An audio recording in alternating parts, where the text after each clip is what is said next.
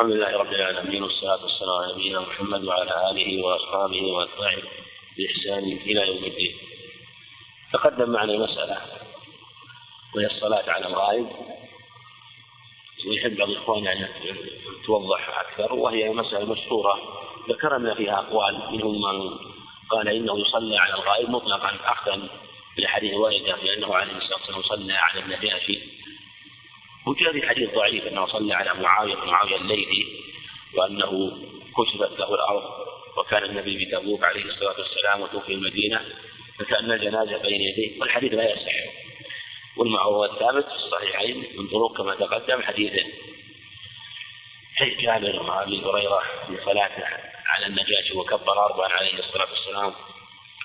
ومنهم من قال إنه يصلى على الغائب الذي له شأن يصلى على من له شأن. وهذا رواية عن أحمد رحمه الله وقال إذا كان رجلا صالحا إذا كان رجلا صالحا. منهم من قال كما تقدم إنه الصلاة والركعة. يصلى عليه إذا كان لم يصلى عليه أو يغلب على الظن أنه لم يصلى عليه في بلده كما تقدم أن أبا داود رحمه الله قال باب الصلاة على المسلم. ببلد يليها المشترك ببلد آخر. وهذا استحسنه جمع من الشافعية رحمة الله عليهم وغيرهم. قالوا يصلى عليه إذا لم يصلى عليه غلب على ظن انه لم يصلى عليه. تقدم أيضا القول أنه يصلى عليه إذا كان الميت إلى جهة القبلة. فإذا كان مثلا قبلته إلى الغرب والذي مات مثلا في عنه إلى جهة الغرب صلى إلى جهة الغرب وهكذا بحسب جهة من الذي يصلي ويصلى عليه إلى جهة قبلته. وهذه كلها أقوال. هذا القول محض رأي لا دليل عليه. لكن نعلم أن في هذه المسائل يحصل اختلاف. أحيانا يأتي أحيانا يكون فيها شذوذ من القول. والأقرب من يقال إنه يعني صلى عليه مطلقا لأنه عليه الصلاة والسلام صلى صلى على الغائب. وإما أن يقال يصلى على الغائب الذي يغلب على الظن أنه لم يصلى عليه أو علم أنه لم يصلى عليه. وهذا أظهر من ذاك القول. هذا أظهر من ذاك القول لأنه وين من احتج به كالأحمد والشافعي وجماعة أنه يصلى على الغائب مطلقا احتجوا بهذا الحديث وقالوا إن هذا دليل على الخصوصية. نقول يقال لهم إنه عليه الصلاة والسلام لم يصلي على كل غائب. وهكذا أصحابه رضي الله عنهم لم يصلوا على كل غائب. بل لم يحفظ عنهم أنهم صلوا على غائب لم يحفظ أنه صلى على غائب إلا في قصة النجاشي رحمه الله. وفعله سنة وتركه سنة. رحمك الله. وهذا مما يبين أنه لا ينبغي أخذ القول في مسائل في مسائل آه، من جهة الفعل ويترك من جهة فعل ويترك سنة الأخرى. يعني أو يؤخذ قوله مثلا في مسألة ويترك فعله بل لا بد من النظر والجمع. ولهذا إذا جاء في مسألة أنه قال قولا وفعل فعلا عليه الصلاة والسلام فإنه في هذه الحال إذا قال قولا أو فعل فعلا عليه الصلاة والسلام يجمع بين قوله وبين فعله يجمع بينهما. وهذه طرق الجمع معروفة. كما في ما إذا قال قولا وفعل عليه الصلاة والسلام آه، ما يدل على خلاف. المقصود أن مثل هذه الأشياء كما تقدم ينبغي النظر في سنته وفي جمع آه، في سنة القولية والفعلية. ففعله سنة وتركه سنة. وتقدم قول من قال إنه إن السنة أن يصلى عليه آه، إذا كان يغلب على أنه يصلى عليه. وهذا أظهر كما تقدم أظهر. وذلك أن النجاشي آه، صلى ببلد آه، مات ببلد نائل عن أهل الإسلام. هو هو الذي أسلم. وهو رحمه الله. يعني كما قيل كما قيل إنه لم يصلى عليه أو يغلب عظمه أنه لم يصلى عليه لأنه جاء نقل أن كثيرا من السنن والأمور المشروعة لم يفعلها هو ولم ولم يقم بها لأنها لم تبلغه وهي سنن أعظم وأكبر من صلاة الجنازة. فإذا كان هذا في سنن أعظم وأكبر من صلاة الجنازة فصلاة الجنازة أيضا على الصفة التي صلىها النبي عليه الصلاة والسلام كونها لم تبلغه هذا أظهر من تلك السنة أعظم وأعظم. فلهذا صلى عليه عليه الصلاة والسلام يظهر بهذا وما يدل عليه رواية أنه عليه الصلاة والسلام قال إن أخا لكم ببلد غير بلدكم قد مات. قوله بلد غير بلدكم قد مات فصلوا عليه. يوحي بأنه قال إن أخا لكم ببلد غير بلدكم. قول إن أخا لكم يوحي بأنه لم يكن هنالك معه من إخوانه من صلى من من صلى عليه أو من يقيم الصلاة عليه أو إشارة إلى أنه لم يصلى عليه. فبهذا بهذا في التنصيص عليه بأنه بلد غير بلد بلد الصحابة رضي الله عنهم. وكذلك في كونه ذكر مقتضى الأخوة بينهم ما يدل على أنه لم يقم الصلاة عليه ولم يصلى عليه عليه رحمه الله. وهذا أظهر كما تقدم. وأقرب. ولو قيل مشروعية الصلاة على الغائب فإنه يحتاج إلى دليل بتخصيصها بغائب دون غائب بغائب دون غائب. بل يقال على العموم وهذا لا شك أنه يكاد يقطع بأنه مخالف للسنة. إذ الموتى في أقطار الأرض لا يحصون لا يحصون. وعلى هذا يلزم كل إنسان أن أنه كل يوم يصلي صلاة يجعلها صلاة للغائبين ممن مات بأبطال الدنيا. هذا لا لا أصل له في السنة. ومن قال إنه مثلا يصلي على من كان له شأن في الإسلام هذا أيضا سنة عليه الصلاة والسلام وسنة أصحابه تدل على خلافه لم يفعل هذا إلا مع النجاشي ولم يفعله الصحابة رضي الله عنهم مع آه، من الصحابة ولم يصلى على الخلفاء الراشدين رضي الله عنهم في أقطار الدنيا من هنا ومن هنا. فالمقصود أن هذا هو القول هو الأظهر كما تقدم. أما في هذا الفصل فمصنف رحمه الله ذكر بعض الآداب المتعلقة بالجنازة بتشييعها والمشي معها حتى تدفن وما يتعلق بذلك أيضا بحال أهل الميت بعد موته وبعد دفنه. قال ويكون المشي بالجنازة سريعا. كما تقدم أيضا أنه يسن المبادرة بالجنازة وعدم تأخيرها كما قال عليه الصلاة والسلام أسرعوا بالجنازة أسرعوا بالجنازة فإنها ويكون المشي بالجنازة سريعا هذا هذا يظهر الله أعلم المشي بها. لا لا الإسراع؟ تقدم الإسراع بها بمعنى تجهيزها وعدم التأخير. وكذلك أيضا قوله أسرعوا بالجنازة على هذا على أحد القولين. يمكن أسرعوا يعني بشأنها وتجهيزها فهو يشمل الإسراع بها بتجهيزها والإسراع بها بالمشي بها. وإن قيل إن الإسراع بها المراد به أثناء حملها وهذا أظهر قول أسرعوا بالجنازة فإن تك صالحة فخير تقدمون وإن تك غير ذلك فشر تضعون عن رقابكم. وقول فشر تضعون عن رقابكم يرجح؟ أن المراد بالإسراع ها؟ وهي محمولة. نعم. يعني قال فشر تضعون عن رقابكم. وعلى هذا يكون في دليل لهذه المسألة الإسراع بجنازة والمراد بالإسراع ليس المراد بالركض والمشي الذي ينخضها.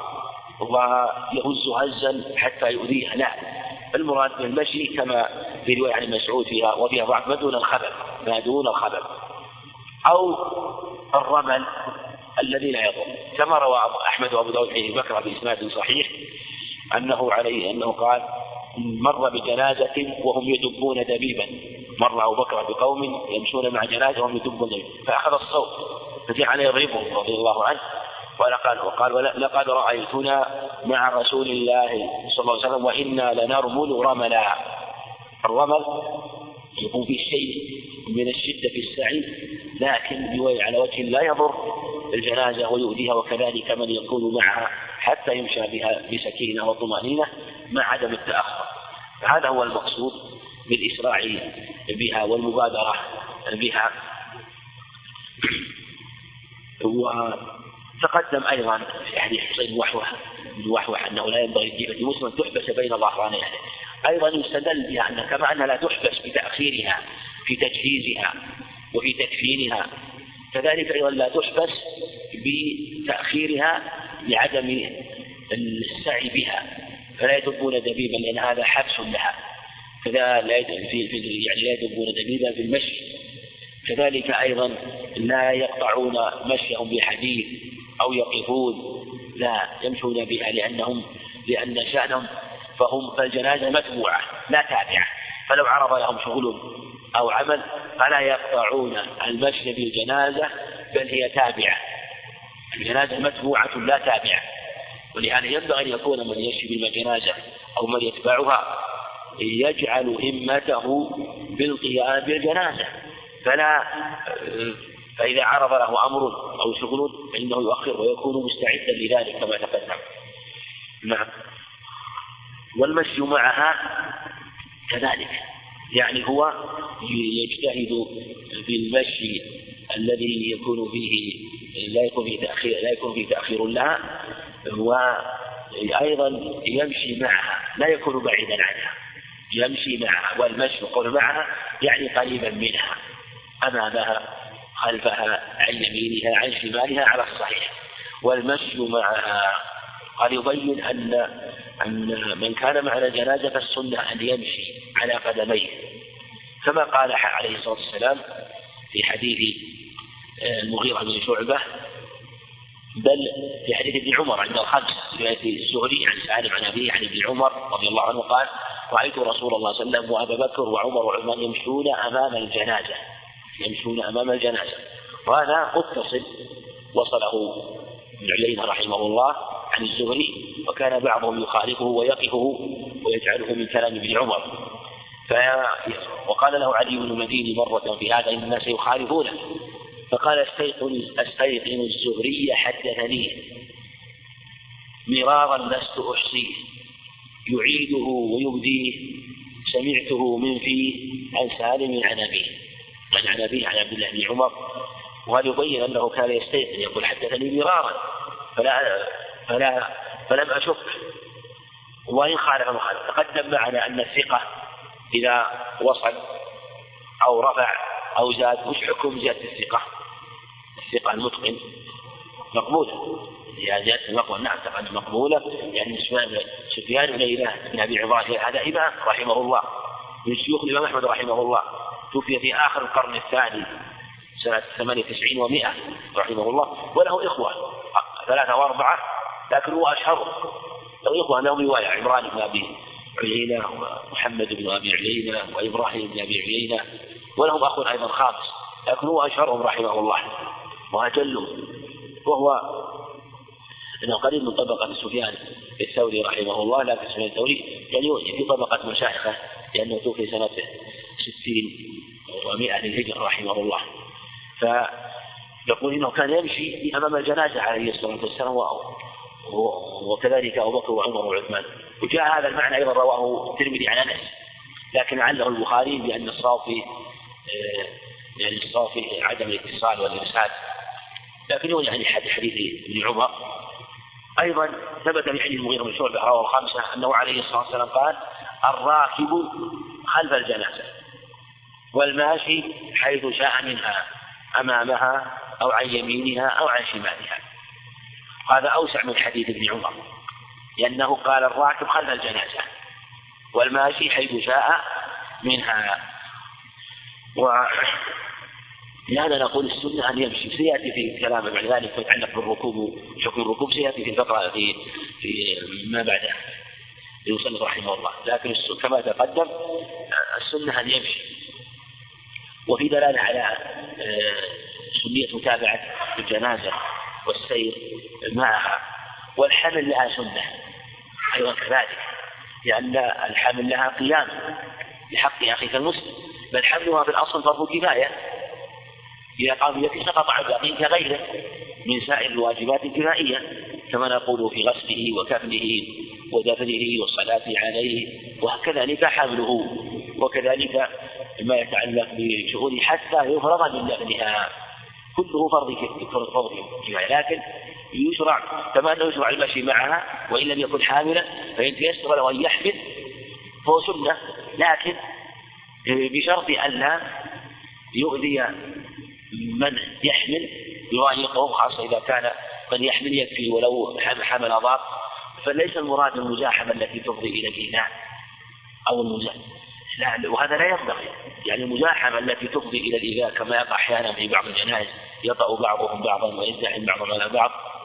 وربما بعضهم يعني اجتهد في هذا وقد يكون في في بعض يعني المزاحمة في بعض خصال الخير يضعف.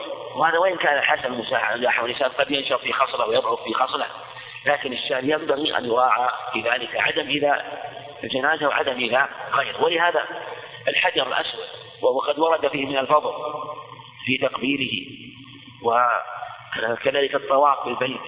إذا ترتب عليه أذية بالمزاحمة لا يجوز أن يقبل على وجه يؤذي بل المقصود آه، أن يكون آه، أداؤه للسنة على وجه آه، يحصل به تحصيلها مع عدم الإله. مع عدم ولهذا يروى عن عمر رضي الله عنه عن النبي عليه الصلاة والسلام أنه قال يا عمر إنك رجل شديد فلا تؤذي الضعيف فإن وجدت فرجة وإلا فهلل أو كبر ثم امضي.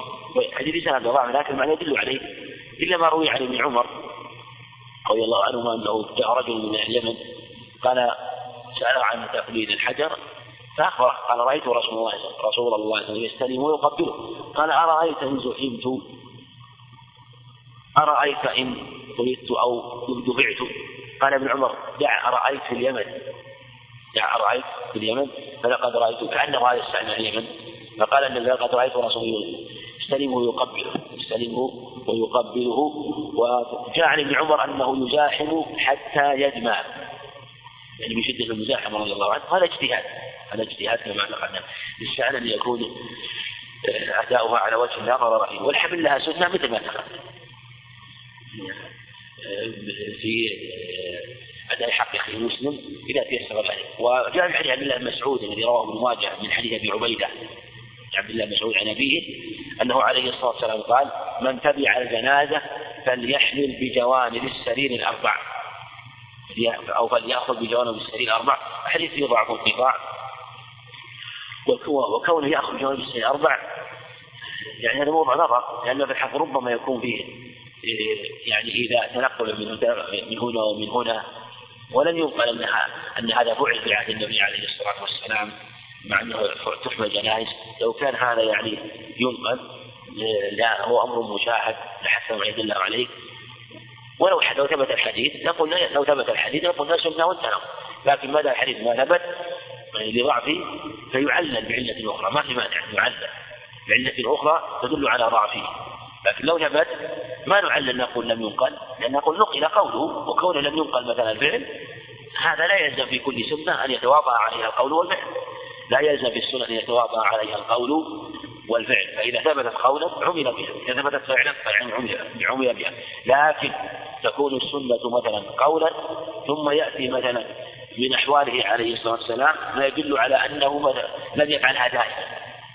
مما يدل على أن فعله سنة وتركه سنة مثل ما تقدم في كلام الصلاة على الغائب. نعم نعم.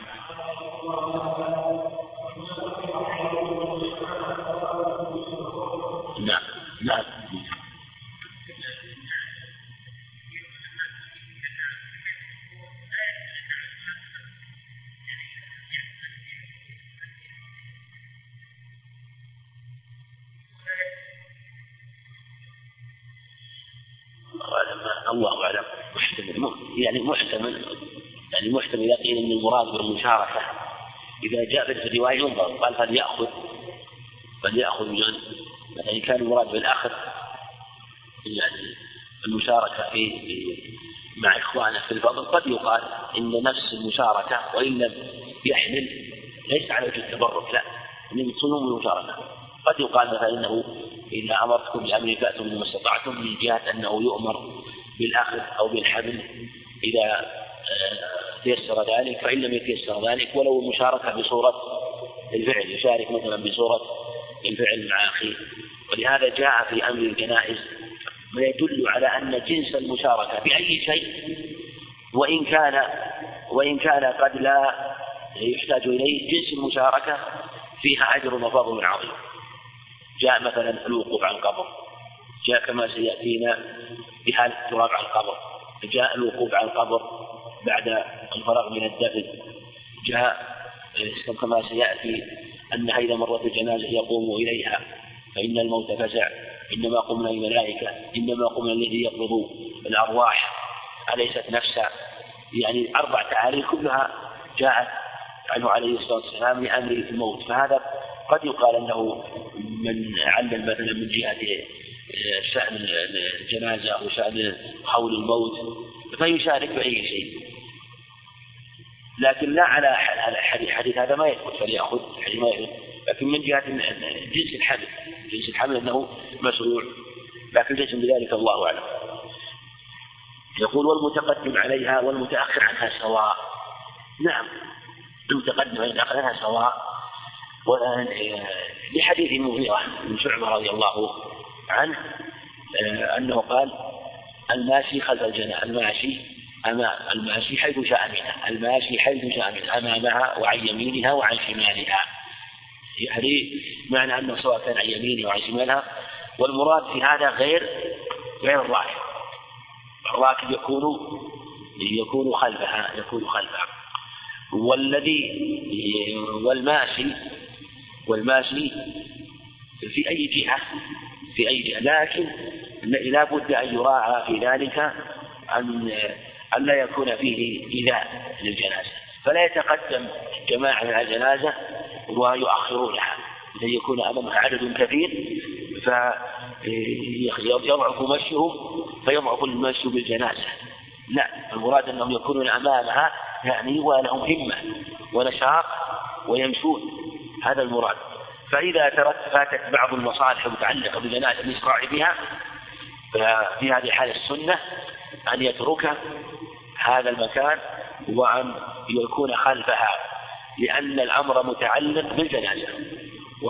وربما أيضا يتبادر والله أعلم أنه إذا تعارض أمر يتعلق مثلا بنفس الفعل في العبادة وأمر يتعلق بمكانها فإنه يقدم الشيء الذي يتعلق بنفس العبادة. مثل ما ذكروا في مسألة الدنو من الطواف الدنو من الطواف مع عدم الرمل والبعد الدنو من الكعبة مع عدم الرمل والبعد مع الرمل. أيهما يقدم؟ أيهما يقدم؟ القرب مع الكعبة مع عدم الرمل أو البعد مع الرمل يعني في طواف القدوم طواف القدوم أو طواف العمرة لمن كان معتمرا. نعم. رفع الصوت يبعد مع الرمل. نعم. حتى يحقق السنة. نعم.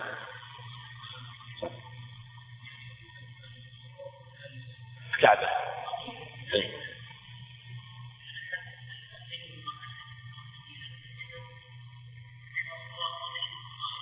اي نعم. هذا. القرب أيهما أولى؟ طيب وش القاعدة اللي في هذا؟ شو القاعدة اللي في هذا؟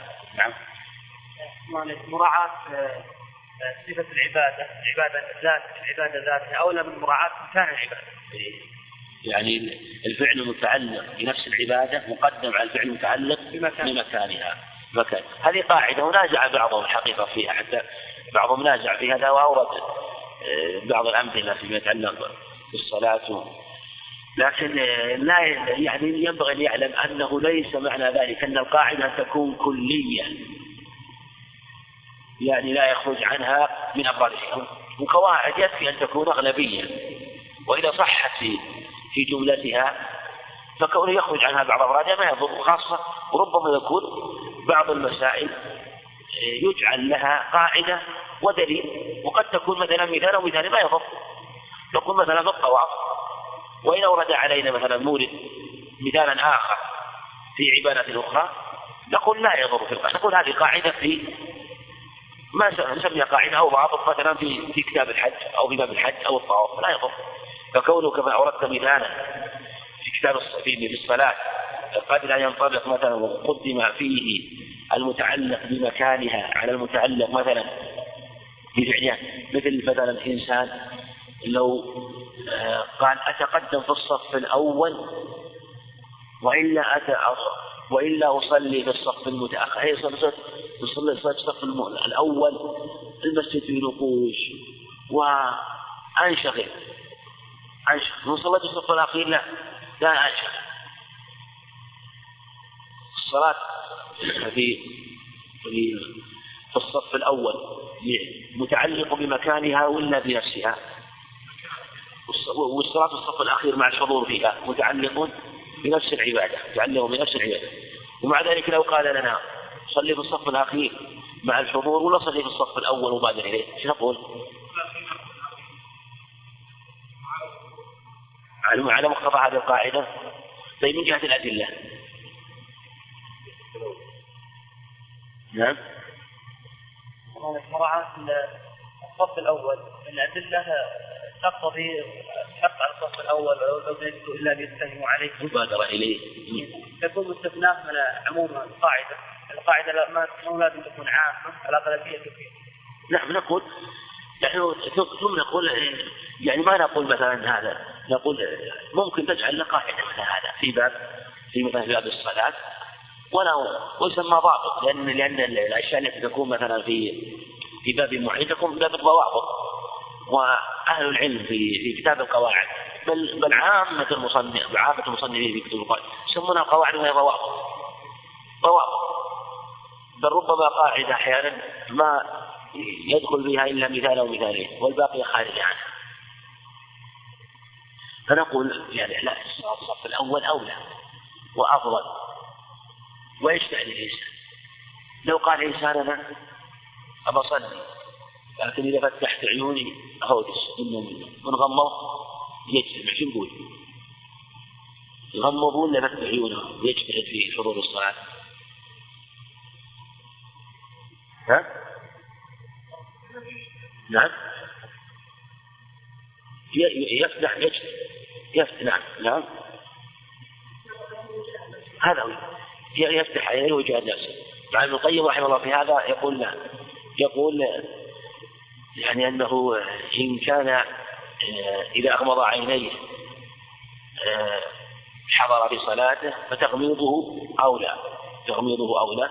لكن هذا يرده فعل النبي عليه لما صلى لما لبس تلك الخميص الأنبجانية وهي النقوش قال اذهبوا بهذه إلى بلجان وأتوني بأن الكسادة وأتوني بأنبجانيه ولم يغمض عيني عليه. قال انهتني آنفا كانت أن تفتنني إني إذا رأيتها ذكرت في اللفظ الآخر في ذاك التمثال قال ما هذا التمثال عاشق أخريه عني إني إذا رأيته ذكرت الدنيا. رأيته الصلاة. أو عموما أو عموما يعني. لكن قوله رأيته قوله مع تغميض العين لا يشرع. أما حديث النهي عن تغميض العينين اللي رواه الطبراني هو ضعيف. عن تغميض العين لطريق ليث بن أبي سليم رحمه الله. نعم. كان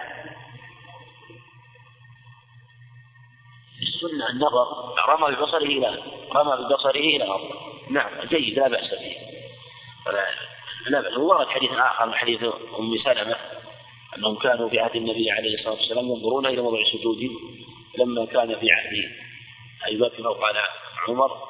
رفعوا فنظروا أمامهم ثم لما كان عهد عثمان نظروا ها هنا وها هنا حديث ضعيف رجل متروك الرواية. لكن العمدة مثل ما وأيضا في قوله قد أفلح المؤمنين الذين صار المخاشعون أثر المشهور رواه الحاكم وغيره عن بن سيرين. ثم وضع بصره في الأرض. وأثبت من الحديث هذا أنه كان إذا صلى رمى بصره إلى الأرض عليه الصلاة والسلام. نعم والمتقدم عليها والمتأخر عنها سواء كما آه، تقدم والمتقدم عليها والمتأخر عنها سواء تقدم الإشارة إليه يعني في الأجر. ولأنه آه، ولأنه يراعى حال الجنازة. قد يكون التقدم أولى وقد يكون التأخر أولى وقد يكون عن اليمين وعن شمالها أو لحي شاملة ويكره الركوب يكره الركوب. يعني معنى السنة أن يكون ماشيا. يكون يكون ماشيا. وجاء الأمر باتباع الجنازة. اتباع الجنازة في أحاديث كثيرة. قراءة الركوب قراءة الركوب أنه عليه الصلاة والسلام أتي بفرس معرور آه، فلم يركب عليه الصلاة والسلام بجلس للدحداح فتبعها ماشي تبع عليه الصلاة والسلام ماشي فلما انصرف أتي بفرس معرور يعني بلا سرد فركب. تبعها ماشي وركب لما رجع. فكونه ركب لما رجع يدل على أن السنة المشي المشي. لكن لا يدل على كراهة لا يدل على الكراهة لأنه مجرد أنه يعني السنة أن يمشي لكن كراهة الركوب الكراهة حكم شرعي. ولا يقوى كونه ترك المشي لا يقوى لأنه فعل ذلك أنه السنة. ثم رجع بعد ذلك عليه الصلاة والسلام. ماشيا فلا يدل راكبا لما فرغ منها لأنه أيسر وأروح أروح. فلا يدل على الكراهة. استدلوا بالكراهة في رواية رواه الترمذي حديث ثوبان أنه عليه الصلاة والسلام مشى في جنازة وركب بعض أصحابه. فقال ألا تستحيون؟ الملائكة الملائكة يمشون وأنتم على ظهور الدواب. على ظهور الدواب. ولا تستحيون هذا شيء يدل عليه. لا شك وإن كان يدل على الكراهة والحيوان. هذا الحقيقة فيه فيه نظر وفيه نكر أول شيء السند ضعيف. أبو بكر رواية أبي بكر بن مريم الشامي هو ضعيف. الأمر الثاني أن هذا في الجنازة التي يكون تكون الملائكة معها ومن يعلم من الملائكة إلا بنبي يخبر بذلك. فإذا أخبر نبي أن الملائكة يمشون في هذه الحياة يتأدب معهم فلا يركب الأمر الثالث من وجوه النكارة في المتن أيضا أن أنه عليه الصلاة والسلام قال لا تستحيون وعلل بأمر غائب عنه. أمركم لا يعلمونه. يقول ألا تستحيون؟ الملائكة وهم ولا يعلمون بالملائكة إلا بإخبار منه عليه الصلاة والسلام. إما أن يكون أخبرهم بذلك فخالف فلا شك أن هذا كما جاء الخبر أو يكون من تخليد أبي بكر بن أبي مريم هذا حينما قال. ويدل عليه أنه أنه من أنه من تخليطه رحمه الله أن الحديث نفسه حديث ثوبان هذا رواه أبو داود رواه أبو داود وأنه عليه الصلاة والسلام تبع هذه تبع جنازة فأتي بدابة يركب. فقال عليه الصلاة والسلام لم أكن لأمشي لم أكن لأركب والملائكة يمشون. لم أكن لأركب والملائكة يمشون. وهذا أوضح. يعني هو عليه أخبرهم أن الملائكة حضرت هذه الجنازة فلم يكن ليركب وهم يمشون. فأراد أن يمشي كما يمشون. وعلى هذا نقول هذا الخبر لا دلالة فيه على الكراهة في الحقيقة. بالتأمل. أولا أنه أخبر أنه عليه السلام لم يكن آه، ليركبهم يمشون. يعني من باب مساواة في هذا الفعل مساواة في هذا الفعل ولم يأمر ولم ينكر على أحد من أصحابه ولم يقل ذلك عليه الصلاة والسلام.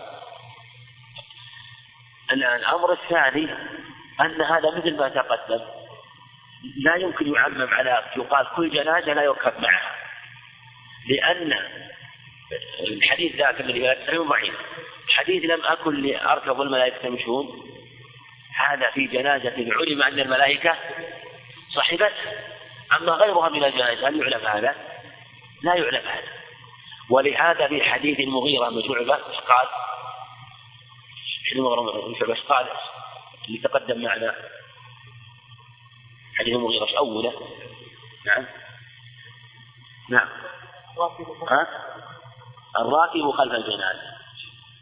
الراكب خلف الجنازة. يعني أبي صريح. حديث صحيح. الراكب خلف الجنازة قال والماشي حيث شاء منها. حيث حيث شاء منها. وهذا يدل هذا صحيح في أنه لا كراهة. وقول هذا قول مصنف يكره هذا. يعني يعني فيه نظر أو ضعيف أو ضعيف. لكن هو رحمه الله ربما اعتمد أحيانا على بعض الروايات الضعيفة. وهذا مر علينا لها نظائر في كلامه رحمه الله. وجاء الصواب كما تقدم لا يكره. وإن كان المشي أو لا. ومع ذلك نقول بحسب الأيسر والأحسن. فإن كان يشق عليه المشي ركب ركب أو كان المشي يسبب في تأخر الجنازة خاصة إذا كان موضع الدفن بعيد. وخاصة في مثل هذه الأيام يعني لا يمكن في الغالب المشي لأن إذا تبع خاصة يتبع عدد كثير تكون الطرقات ممتلئة في الغالب في طرق سيارات وطرق مارة. فيعمل ما فيه مصلحة للجنازة كما تقدم لنا الشأن أن الجنازة متبوعة لا تابعة. نعم. نعم.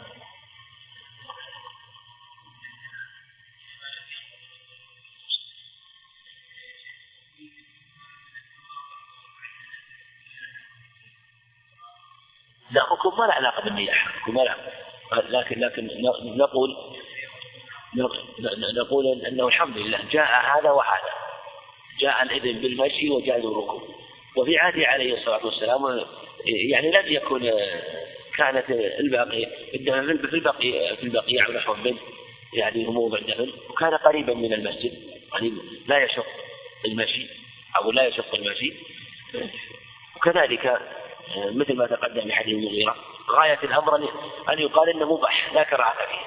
يعني ما في معنى يقول الركوب مباح والمشي هو السنة لا بأس بذلك.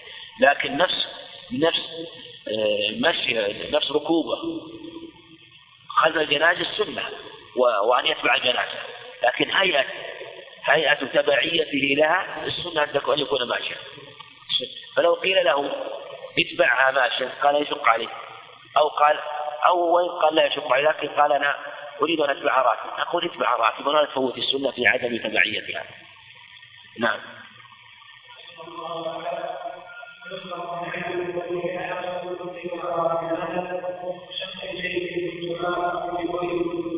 نعم. ويحرم النعي النعي المراد به الإخبار بالجنازة على طريقة الجاهلية الصياح في الأسواق والنداء بالصوت الرفيع. نعم وكان العرب في الجاهلية ينادون نعائي فلان نعائي فلان انعى فلان أو انعوا فلان. وينادون ببعض ما كان يعمله من خصاله التي يذكرونه بها ينعونه بها. وهذا المراد وأصل النعي المراد به هو الإخبار الإخبار. فإذا كان على هذه الصفة كان محرم والنبي عليه الصلاة والسلام نهى عنه لأن الجاهلية لأن النعي عندهم كان على هذه الصفة. في حديث ابن مسعود التمري نهى رسول الله صلى الله عليه وسلم عن النعي و وفي حديث حذيفة أنه رضي الله عنه قال لا تؤذنوا بأحلام فإن رسول الله صلى الله عليه وسلم نهى عن عن النعي أو النعي يقال النعي والنعي. وهو الإخبار على هذه الصفة التي كان على طريقة للجاهلية أما إذا كان إذا كان مجرد إخبار خالي من النياحة الصراخ به والنداء به في الأسواق هذا لا بأس فقد ثبت في الصحيحين من حديث ابن عباس أنه عليه الصلاة والسلام قال في تلك المرأة تقوم المسجد أو قال هل لا آذنتموني؟ يعني أخبرتموني؟ صحيحين حديث هريرة أيضا لما امرأة تقوم مسجد وشاب يقوم المسجد في لفظ كأنهم حقروا شأنه وأنهم لم يخبروا النبي عليه الصلاة والسلام. قال هل أعلمتموني جاء أيضا هذا من عدة إخبار لأنه أخبر عليه الصلاة والسلام. وفي الصحيحين في قصة آه، أمراء مؤتة. لما أنهم قتلوا رضي الله عبد الله بن جعفر عبد الله بن رواحة وزيد رضي الله عنهم لما قتلوا واحدا واحدا جلس في المسجد عليه السلام وأخبر ان قتل فلان قتل فلان. حتى أمر أنه حتى اخذ سيف من سيف الله فتفتح عليه. يعني خالد الوليد رضي الله عنه فأخبر عليه الصلاة والسلام بذلك. وهذا لا بأس هذا في مصلحة لأن فيه آه، إخبار بموته حتى يحرص على آه، القيام عليه بشأنه من جهة تكفيره وتغسيله ودفنه في مصانع عظيمة. فلا يكون مبالغة في الكتم فلا يخفى حتى لا يؤدى الواجب أو تفوت بعض السنن. ولا يبالغ على وجه يكون كالنياحة ولهذا قال النبي عليه الصلاة والسلام ما ميت يموت يصلي عليه مئة من المسلمين إلا يشفعون فيه إلا شفعهم الله كما في حديث عائشة حديث أنس خرجه مسلم. خرج لفظ عائشة وأحال بناء على لفظ مسلم رحمه الله بلفظ أنس. في حديث ابن عباس قال ما من ميت فيصلي عليه مئة لا يشرك له شيئا إلا شفعهم الله فيه. ومات ابن لابن عباس فجعله المسجد رضي الله عنه. جعل يجتمعون. يعني يجتمعون ويخبر بذلك. ولم يصلي حتى يتعالم الناس موته. ثم قال لمن عنده عكرمة وغيره قال تراهم كذا يعني بنوا أربعين قال نعم فصلى رضي الله عنه. دلالة على أنه آه، في دلالة على تأخير لأجل الجمع التأخير الذي لا يضر. في دلالة على الإعلام بأنه لو قال آه، يعني حينما أمر أخر جنازة فلا إشكال. أنه دلالة لا بأس بإعلام من لم يبلغه حتى يأتي ويصلي عليه. ومن ذلك تعالم الناس اليوم للميت سواء كان عن طريق المعاتفة أو عن طريق المكاتبة أو عن طريق نوعية الصلاة الأخرى. والنياحة وهذا واضح النياحة تحرم.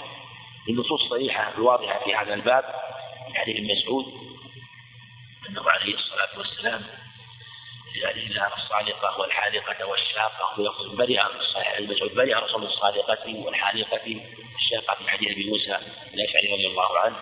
جاء في هذا المعنى أخبار كثيرة.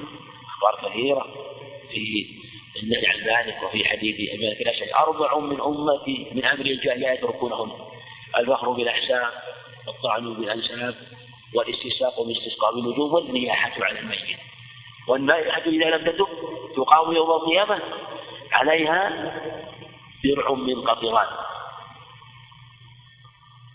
كذلك يعني تلبس وجراب من نار وقال يعني سربال من قطران ودرع من جرب سربال من قطران ودرع من برتقال فأدب بها. جاء في أخبار كثيرة في هذا في النهي عنه. لكن لا بأس مما لا يكون نياحة من البكاء عليه. لا بأس بل هو مشروع. لأنها رحمة. وإنما يرحم الله من عباده الرحماء.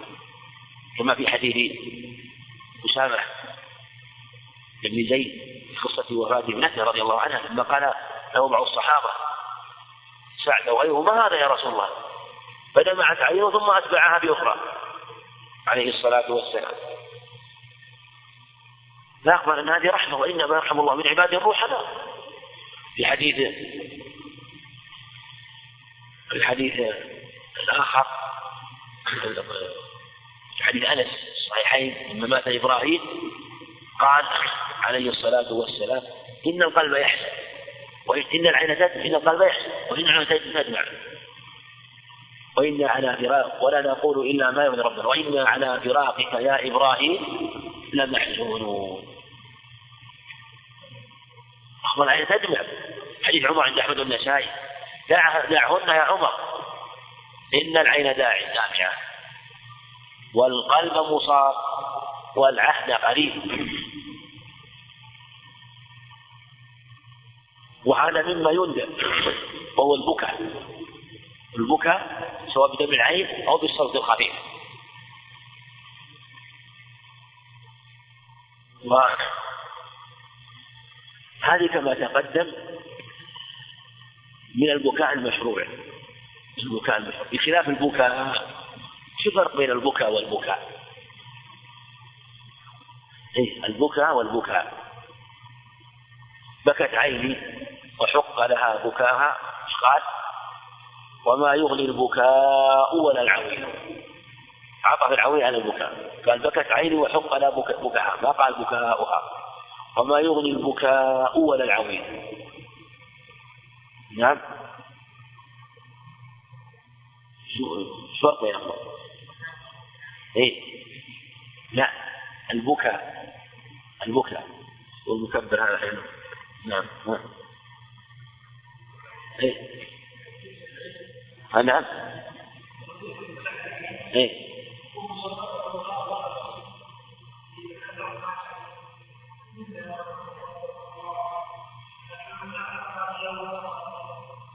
يعني يعني شو الفرق بين وبكاء وبكاء هذا وش هذا مقصور وهذا ممدود. ممدود. أي نعم. يعني زيادة المبنى تدل على زيادة المعنى. لما مد البكاء البكاء صار مراد الصراخ والعويل فالمنهي عنه هو البكاء. أما البكاء بالقصر البكاء الخل ولو بصوت فلا بأس به. ولهذا بكى النبي عليه الصلاة والسلام. قال هذه رحمة. قال الراحمون يرحمهم الله. في الصحيح الجرير من لا يرحم لا يرحم. وقال للأقرع بن حابس أو أملك أن نزع الله الرحمة من قلبك؟ بين أن هذه رحمة. فإذا كانت رحمة للحي فالميت الحق بالرحمة. لأنه عم مأسوم بعمله ولهذا يعني يذكر عن بعض السلف رحمة الله عليهم ممن قصر علمه. يعني من العبادة لما مات ابنه جعل يعني أمام الناس يبتسم ويضحك ولا يظهر الحزن والبكاء. فيتعجب الناس يعني قالوا يعني كيف لا؟ وهذا مقام عالم وكذا وكذا.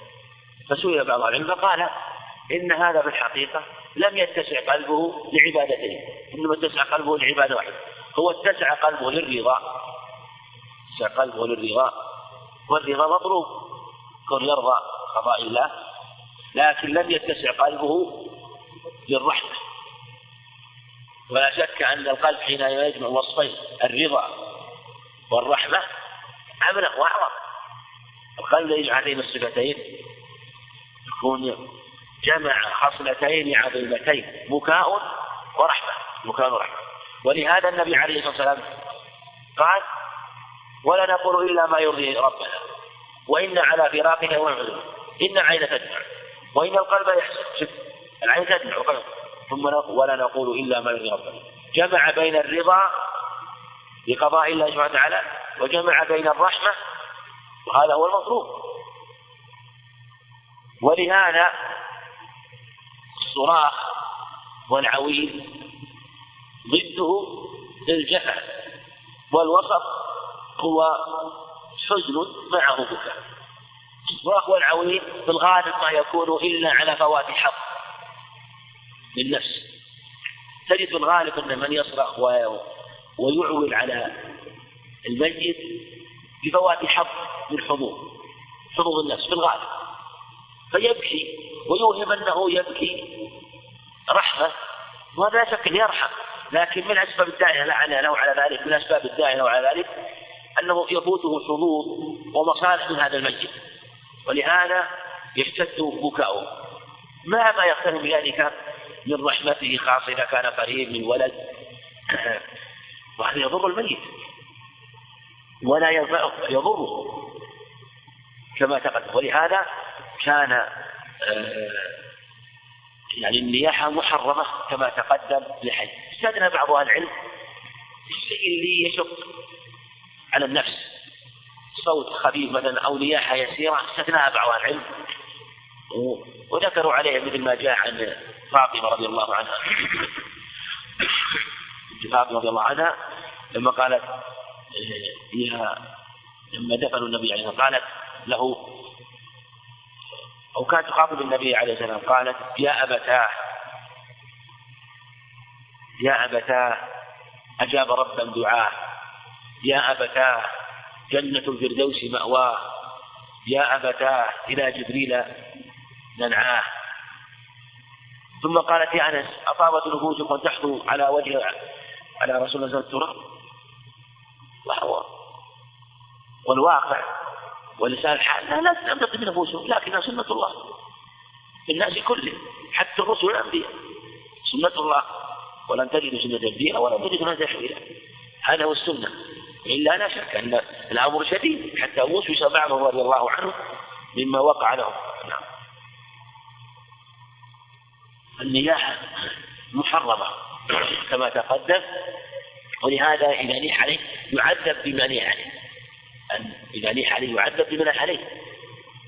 كما في حديث المغيرة في عمر الصحيحين اتفق عليه اللفظ الآخر المعول يعذب بما نيح عليه. يعني أنه يقال أنت كذا أنت كذا. نعم. نعم.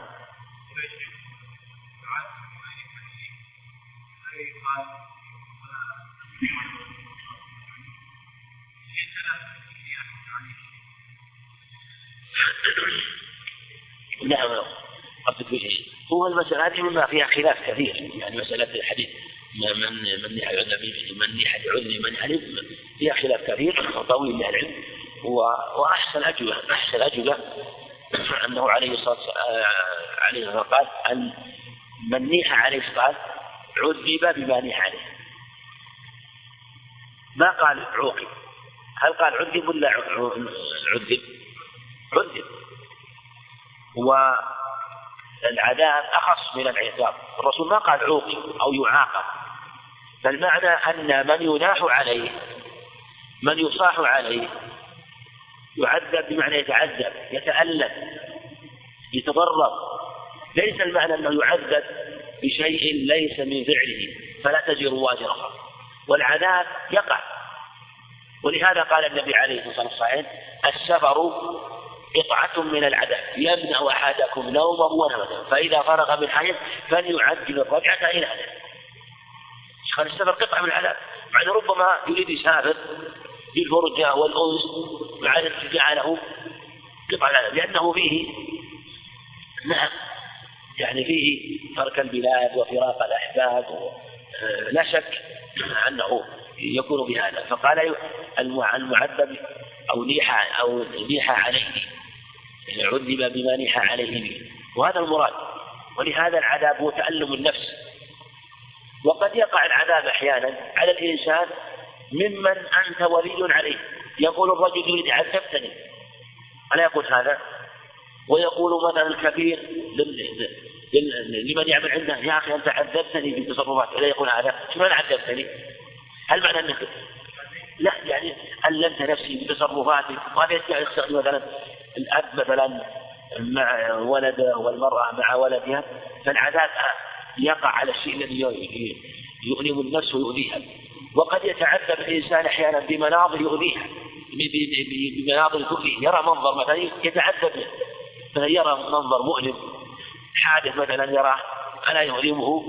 هذا عذاب هذا عذاب. فقوله عذب يعني يعني المراد من يتألم ويتضرر يعني ويؤيد هذا يؤيد هذا أنه جاء أثر جوده بعضهم قيل بنت مخرمة رواه ابن أبي خيثمة وأبو جعفر الطبري رحمه الله هو حديث طويل حديث طويل.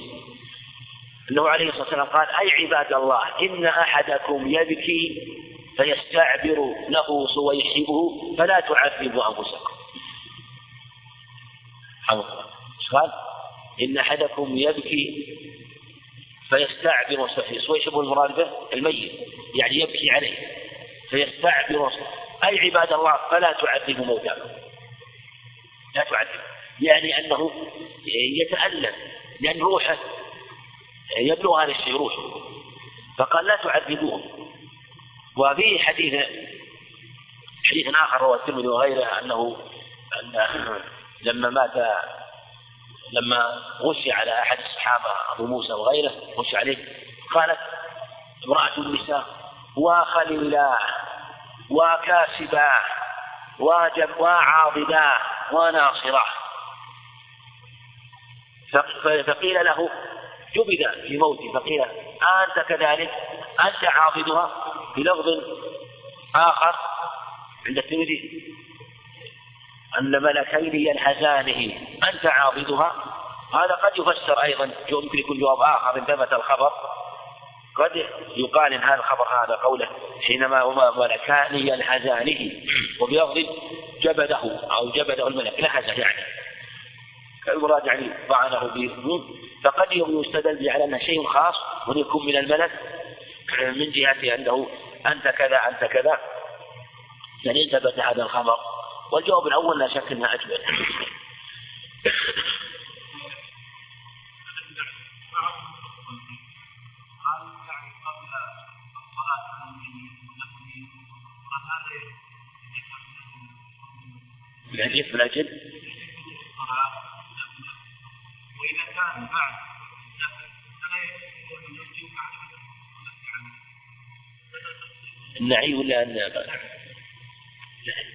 لا يجوز مطلقا. النعي إذا كان على الصورة المتقدمة يجوز.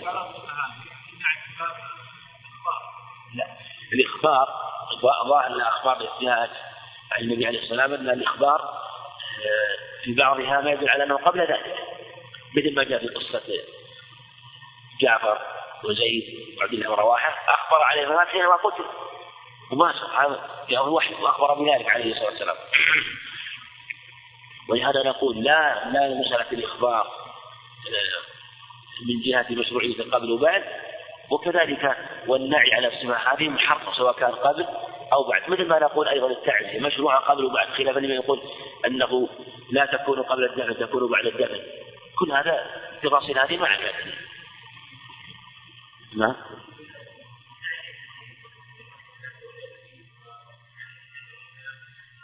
هذه المبالغات هذه الحق نوع من الرياء والسمعة. ولو أن هذه الأموال تصرف في صدقات عن الميت أو تصرف للمحتاجين فكان أنفع.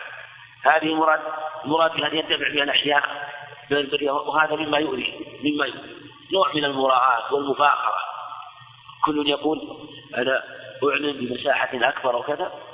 والميت متأثر وهؤلاء يريد أن يتفاخر فالواجب مثل مثل هذه الأموال التي تصرف في هذه العناتة أن تكون يعني لو ينافع المسجد مثل ما تقدم. في الصدقة عنه في أعمال البر تجمع تجعل من الوقف الذي يجري عليه العمل الصالح لكن ما ليس لها إلا أهواؤها. نفوس لها ليس لها إلا أهواؤها. أهواؤها تتبعها وتنفق فيها الأموال الطائلة. لكن لو تطلب منه أحيانا نفقة يسيرة في مشروع ضعفت نفسه. لكن في متى هو نفسه فعل. ملايين كثيرة ما يبالي لما يقول الشيخ باز الله رحمه الله. يقول كثير من الناس الآن طالب مثلا في يعني يحصل مشروع خيري وربما يطلق نفقة يسيرة. لا تجد نفس إلا بشيء يسير. ربما حياة استحياء وفي كثير مما تهوى نفوسهم في ولائم وأشياء. يجدون لذة وأنس ولا يبالي. يدفع الأموال الطائلة. وهذا مثل. هذا مثل المقصود كلها من أهواء النفوس وشهوات النفوس. نعم واتباعها بنار لأن من النياحة. ولأن هذا آه، لا أصل من البدع اتباعها بنار ولهذا في موسى ولا تتبعني بمجمر كما رواه ابن وغيره. حكم هذا من النياحة. والواجب ويدعى بسكينة ويمشي خلفها ويجتهد الدعاء لها. وشق الجيب مثل ما تقدم في مسعود أنه شق الجيوب أنه شق الجيب يعني أن أن هو ما يكون من الأعلى من جهة الصدر فيشقه تماما يشقه تماما لا شق الجيوب وكذلك ضرب الخدود والدعاء بدعوة الجاهل كله من المحرم هذا باتفاق أهل العلم والدعاء بالويل والحضور مثل ما تقدم مروي عن الصحابه لما قالت وكاشدا وجبلا وعبدا وكذا وكذا وويلاه هذا في الحقيقة كل هذا ما تقدم شق الجيب وما أشبه والنياحة والدعاء بالوجه كله مع أنه من النياحة وهي محرمة ومن الكبائر لأن الرسول عليه السلام برئ من الصادق وحلف الشك ونحو في حديث مسعود. لعن رسول الله حديث مسعود صحيحين بنحو حديث أبي موسى وفيه أيضا تسخط للمقدور وعدم الرضا وسوء ظن بالله عز وجل. كل هذه أمور محرمة. نعم.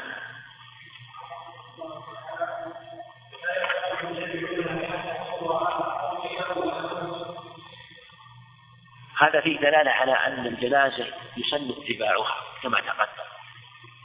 وإذا تبعها فالسنة أن يمشي. والسنة أن لا ينشغل بغيرها. والسنة أن تعلوه السكينة.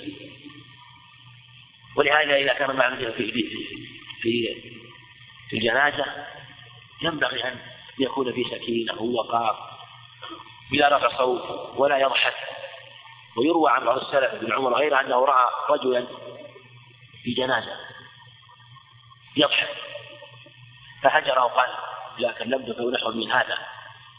يعني هذا ينافي الحال من جهة أنه في حال تذكر الموت وهذا هو المشروع له أن يخشع وأن يخضع وأن يتبعها وأن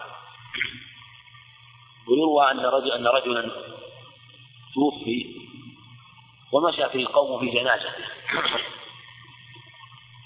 ومشى رجل وكانت امرأة تمشي معه مع الجنازة فتبع رجل وخطبها.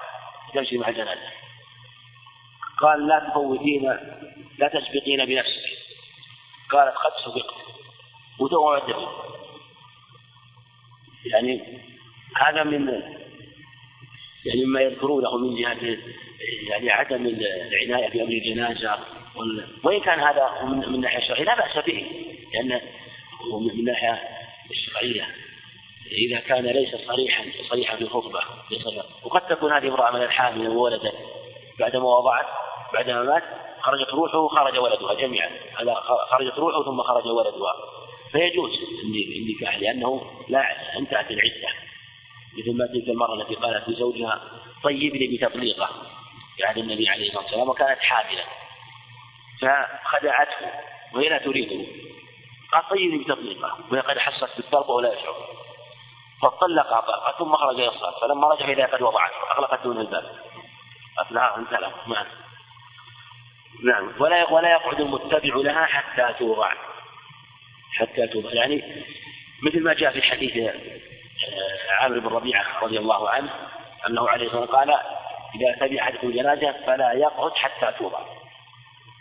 حتى توضع. ثم المراد بالوضع هل هو الوضع في اللحم أو الوضع في القبر؟ على قولين من في روايتان.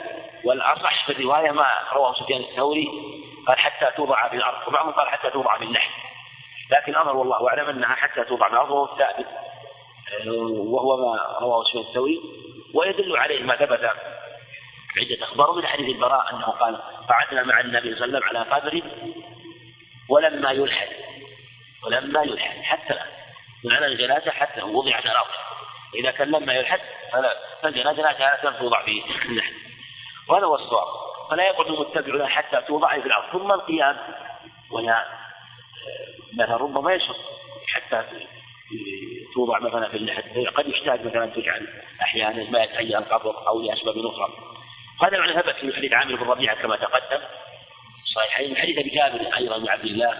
حديث أبي هريرة وحديث أبي سعيد الخدري. كذلك ثبت صحيح حديث سعد بن حنيف وقيس بن سعد بن عبادة انهما أتي بجنازة بجنازة رضي الله عنه ومر بجنازة فقام لها فقيل لهم إنها من الأرض من أهل الأرض يعني من الكتاب اليهود والنصارى.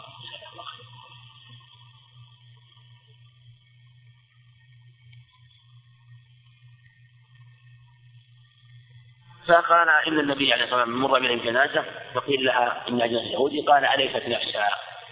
ليست نفسها.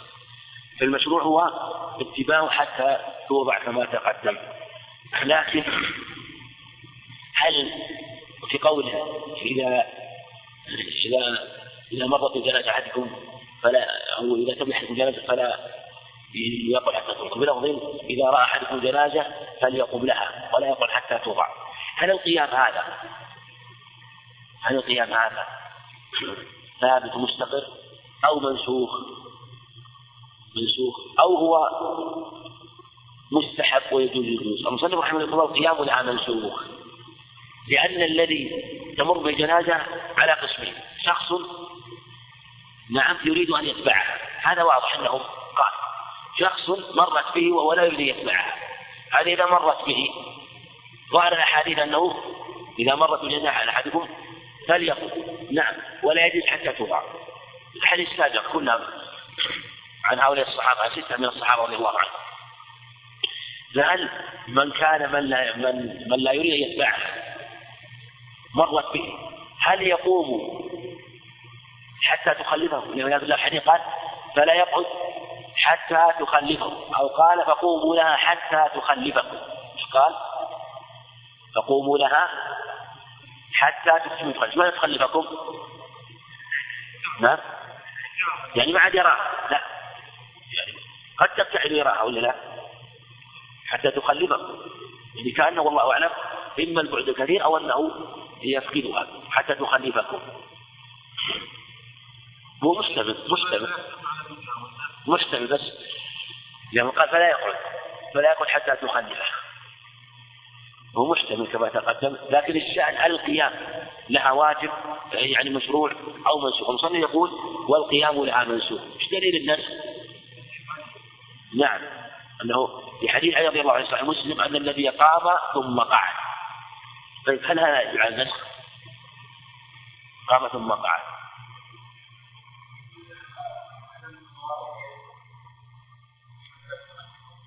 يعني وأنه يجوز الجلوس يجوز الجلوس. والقيام أفضل. ها؟ إيه؟ الجلوس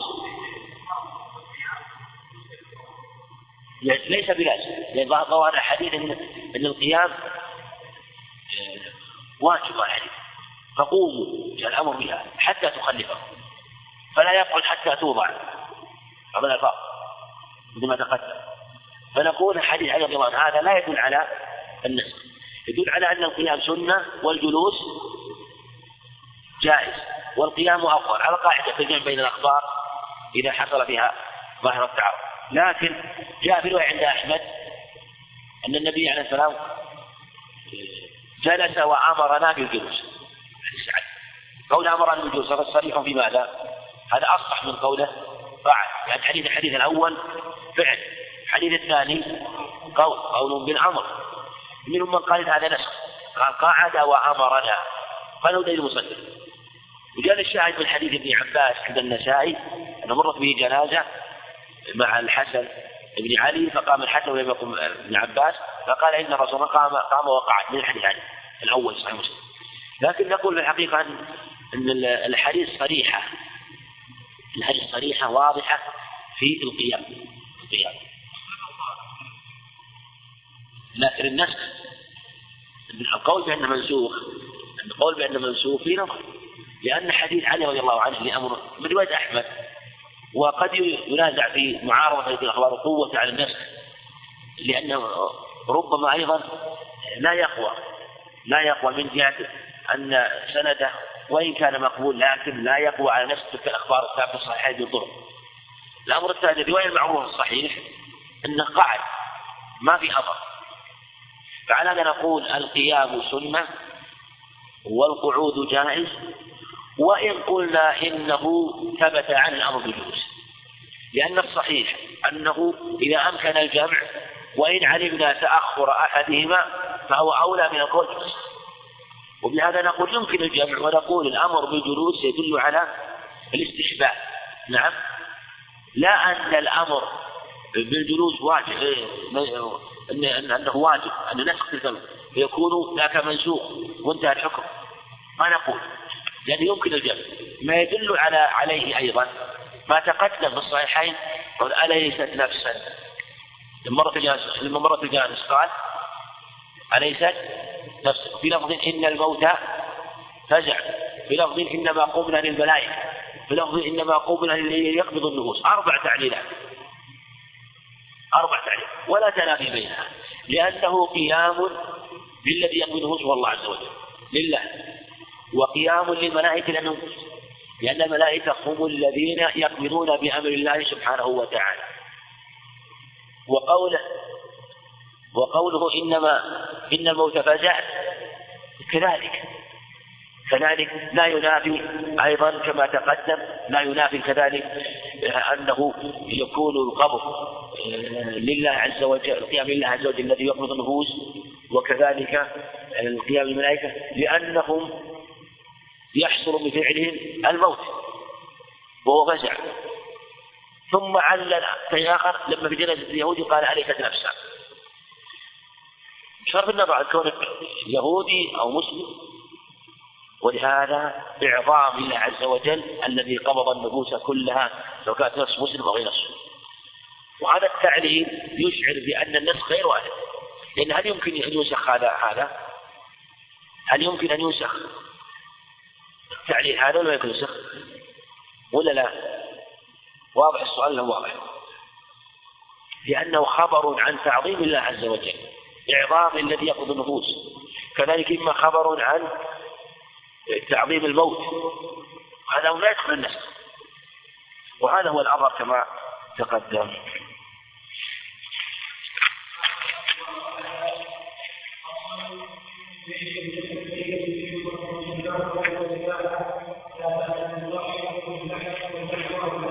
نعم. نعم.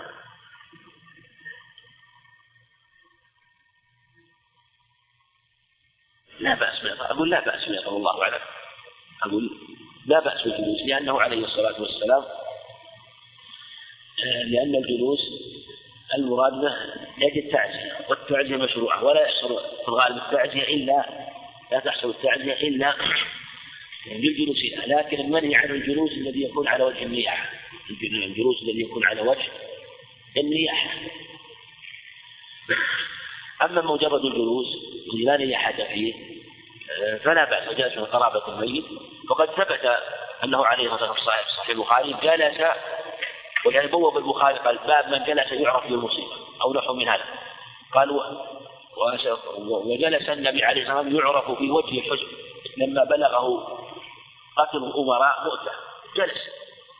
وأخبر عنهم عليه الصلاة والسلام. وجلوسه لا شك أنه آه، يعني يريد أن يواسي أهل هؤلاء من قتل رضي الله عنهم وكذلك لتعزيته عليه الصلاة والسلام. وأيضا ثبت في صحيح البخاري أن عائشة كان إذا مات الميت واجتمع النساء. تقول في نص إذا مات الميت واجتمع النساء أمرت بتلبينه. فصنعت ثم قالت إن رسول الله قال إنها إنها تجم فؤاد المريض وتذهب ببعض الحزن. تذهب ببعض الحزن. فالشاهد منها قولها أن يجتمع النساء للميت لأنه ما يجتمع.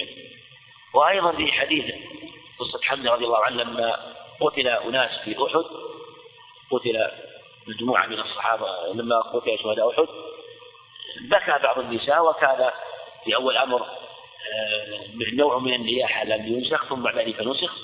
وفي أن اجتمع الإنسان يبكي فقال النبي عليه الصلاة والسلام لكن حمزة لبلا بواكي له. فاجتمع نساء يبكين حمزة فاستيقظ النبي عليه الصلاة والسلام وهن يبكين. قال لا زلنا يبكين.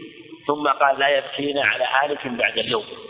لا يبكين بعد هذا. في حديث جابر بن عتيق فإذا وجب لا فلا تبكين باكيا يعني المكلل على وجه النياحة الشاهد منها أنه اجتمع النساء اجتمع النساء والنبي أقرهن عليه الصلاة والسلام على هذا الشيء دل على جنس الاجتماع لمثل هذا لا بأس. ثم أيضا ربما أحيانا يحتاج إلى الاجتماع يحتاج إلى التسلية يحتاج إلى وصية بالصبر. مثلا يجتمع إلى الميت وربما يجتمع النساء إلى النساء من باب الوصية والتسلية.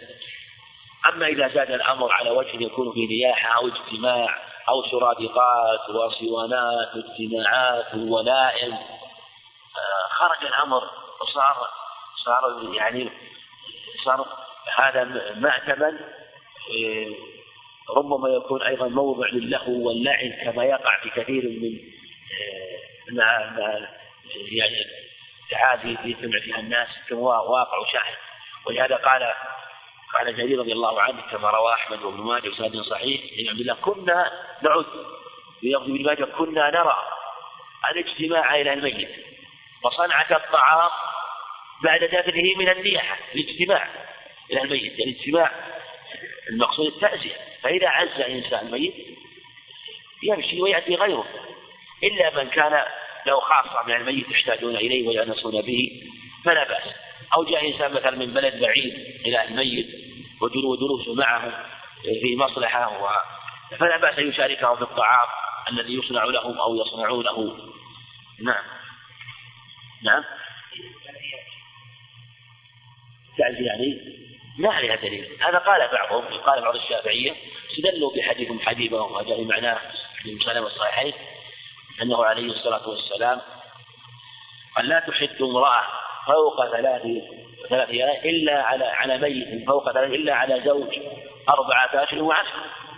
ولما مات معاوية رضي الله عنه دعت أم حبيب يطيب فمسحت بنعال فقالت ما لي بالطيب من حاجة يعني لا لست محتاج إلى الطيب فإن حديث موتها قيام ولكني سمعت الرسول يقول لا تحد امرأة على ميت فوق ثلاث إلا على زوج أربعة أشهر وعشرة فالإحداث لا بأس يكون ثلاثة أيام تحد المرأة على أخيها على أبيها على ابنها على بنتها على أمها تحد ثلاثة أيام لا بأس. أما ما فوق ثلاثة أيام فلا يجوز إلا على زوج أربعة أشهر وعشرة. أخذ بعض العلماء من هذا أنه التعزية ثلاثة أيام لكن هذا ضعيف. يروى في حديث آه، أسماء رضي الله عنها أن النبي عليه الصلاة والسلام قال لها لما مات عبد الله بن روا آه، عبد الله بن جعفر قال بالها بعد ثلاث تسلى بي بعد ثلاث يعني أنه يعني نهاها بعد ثلاث وهذا حديث فيه نكارة في منكر لأن ظاهر أن الإحداث ثلاثة أيام الإحداث أربعة أشهر وعشرة إحداث المرأة على الميت لكن حمل على المراد شدة الإحداث.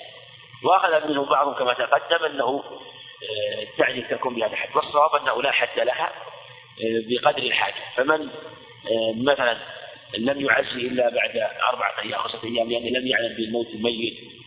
أو كان مسافر مثلا ثم جاء ثم عزى فلا بأس بها إلا أن تطول المدة جدا ويترتب على تعزيته إدارة الأشجان والأحزاب في هذه الحالة يراعي ما يكون فيه منعا لتجدد الأحزان. نعم. ونعم يقول ويجب دفن الميت. قف على قوله اللحم أو لا نقف على هذا. ويجب دفن الميت في حفرة تمنعه من السماع هذا واضح أنه يجب دفن الميت. ولهذا ثم أماته فأقبره فتقدم معنا أنه كما قال جمع من أن كرامة الميت دفنه ولهذا يدفن على هيئة حسنة في حفر يحفر له حفرة مناسبة وتكون حفرة عميقة حتى تمنع من السباع وتمنع من من ظهور الرائحة وأيضا يكون كما تقدم يلحد له ويعتنى به. أما غيره ممن ليس من الإسلام فيرمى ما ترمى الجيفة ويهال عليه التراب كما يهال على الميتات لأجل لا يتأذى المسلمون برائحته أما الإسلام فيدفن دفن كرامة بعدما يؤدى تلك العبادات العظيمة عليه. فيجب دفنه. والنبي عليه الصلاة والسلام قال في حديث هشام وأوسعوا وأعمقوا واجعلوا اثنين والثلاث بلفظ الأربعة في قبر يعني عند كثرة الموتى ويحصل حصول المشقة في الحفر. فأمر أن يوسعوا ثم يجعلون واحدا وبينهما تراب وهكذا. وثبت وهذا أمر مقطوع به أن الموت يدفنون. أن الموت يدفنون وثبت ذكر القبر واللحد في أخبار كثيرة. وكان النبي عليه الصلاة والسلام يأتي إلى المقابر و وهذا أمر مقطوع به في دفن الميت. لكن الشأن أنه في حفرة تمنعه مما يؤذيه. وعلى هذا يختلف بحسب البلاد. فقد تكون البلاد مثلا شديدة الأرض شديدة أو صلبة فيكون الحظر فيها شديد. ولو حظر حفرة يسيرة فإنها يكون فيها من القوة والصلابة ما يمنع ما يحصل به المقصود ويمنع من تأذي الميت آه، أو من آه، السطو عليه يعني أو إيذاء من سباع ونحوه فهذا يكفي وهذا يكفي. لكن إن كانت الأرض التي تحال أو تحفر أرض رخوة أرض رخوة مثلا و ثم يعني يشق مثلا إذا حضرت مثلا إذا حضرت هذه الأرض إن هال التراب ولم يتمكن مثلا ما في مانع أنه يحفر له ويوضع فيها ولو هال التراب. ولا يلزم أن مثلا أن أو قد لا يتيسر أن يلحد له أو أن يطرح له.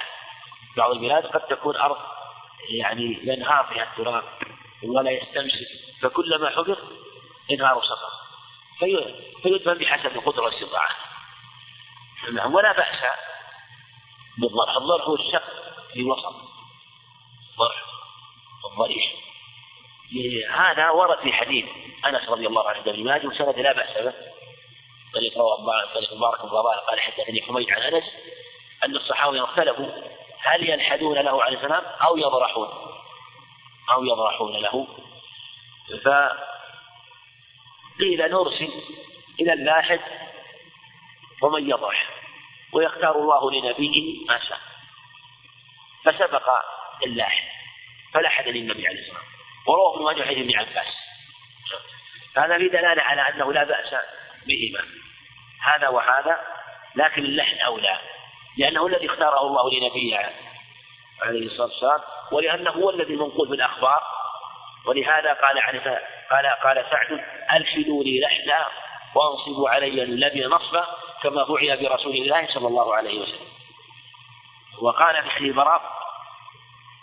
جلسنا مع النبي صلى الله عليه وسلم عند قبر ولما يلحد ولما يلحد. دل على أن اللحن الذي كان يصنع. وفي حديث ابن عباس الذي روى الخامسة أنه عليه الصلاة والسلام قال اللحن لنا والشق لغيرنا. طريق عبد الله بن عامر الثعلبي ورواه أحمد بن حديث جرير زاد واللحن لنا والشق لغيرنا أهل الكتاب. وفي سند ضعف أيضا. وعلى هذا ينظر هل يقال مثلا إن اللحن لا بأس به؟ لكن إن إن الضرح لا بأس به لكن اللحن أولى هذا هو ظاهر كلام كثير من أهل العلم ولا بأس بذلك لما جاء في حديث أنس حديث ابن عباس. وقد يقال إن حديث أنس بن عباس أنهم تارة ربما جعلوه لحنا وتارة ثم جعلوه ضارح في الأرض. ولهذا كان فيه اللاحد والذي يضرح لكن في حديث ابن عباس اللحن لغيرنا. قول اللحن لغيرنا أن يبين أنه من طريقة أهل الكتابين جميعهم أو أو أحدهما. الشق الشق لغير أهل الكتاب. يدل على أنه لأهل الكتاب اليهود والنصارى. قال والشق لغيرنا أهل الكتاب. ونعلم أن من قاعدة متقررة في هذا الباب قاعدة متقررة في هذا الباب لا يجوز. الأخذ بمعنى الكتاب فيما هو من شعائر في باب الآداب والأخلاق. فكيف في في في شعائر من أعظم الشعائر في الدفن وما أشبه؟ هذا أعظم وأعظم. فعلى هذا ينظر. إن صح حديث أنس وما جاء في حديث ابن عباس وأن اللحن كان الضرح كان معروف في عهد النبي عليه السلام وأن الصحابة رضي الله عنهم نظروا من يسبق الذي يضرح والذي يلحد. وفي رواية أن الذي كان يلحد أبو طلحة والذي يضرح أبو عبيدة. أبو عبيدة هو الذي يضرح والذي يلحد هو طلحة أو أبو أو أبو طلحة. فالشاهد أنه إن صح حديث أنس وما معناه حديث ابن عباس يتبين أنه آه، على خلاف الأولى وأنه ليس محرم بدلالة ما فيها الأخبار وأن الأولى هو اللحن لا الشق. إن هذا هو الأولى اللحن لا هو أنه ليس محرما بدلالة.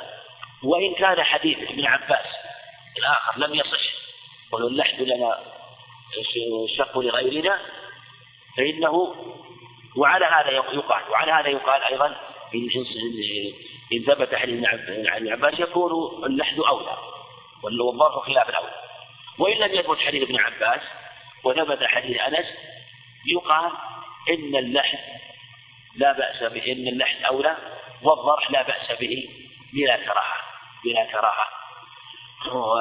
ويكتب لها المعتمد في هذا في النظر في الأخبار النظر في الأخبار. مع الحديث أنس أنهم لم يفعلوا اللاحد الذي يضرح ينظر في ثبوته في الحقيقة. ينظر في ثبوته. لأنه من طريق مارك فضالة مارك فضالة وإن صرح هو فيه ضعف أيضا من غير التدليس.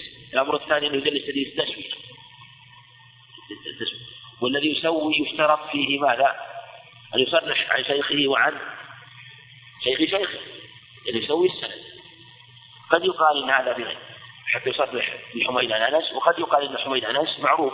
ولا يمكن أن يروي حميد عن متروك عن أنس حميد بن أبي حميد الطويل. فالله أعلم كما تقدم. ثم أيضا الضرش. فيه ربما قد يقال فيه نوع من الإهانة لأنه يوضع على ظهره ووجهه أعلى ويهان التراب على وجهه أيضا. هذا التراب على وجهه قد يتوهم أنها موضع إهانة بخلاف ما إذا كان على جنبه نائما إلى جهة يقيم لك كما سيأتي والله أعلم.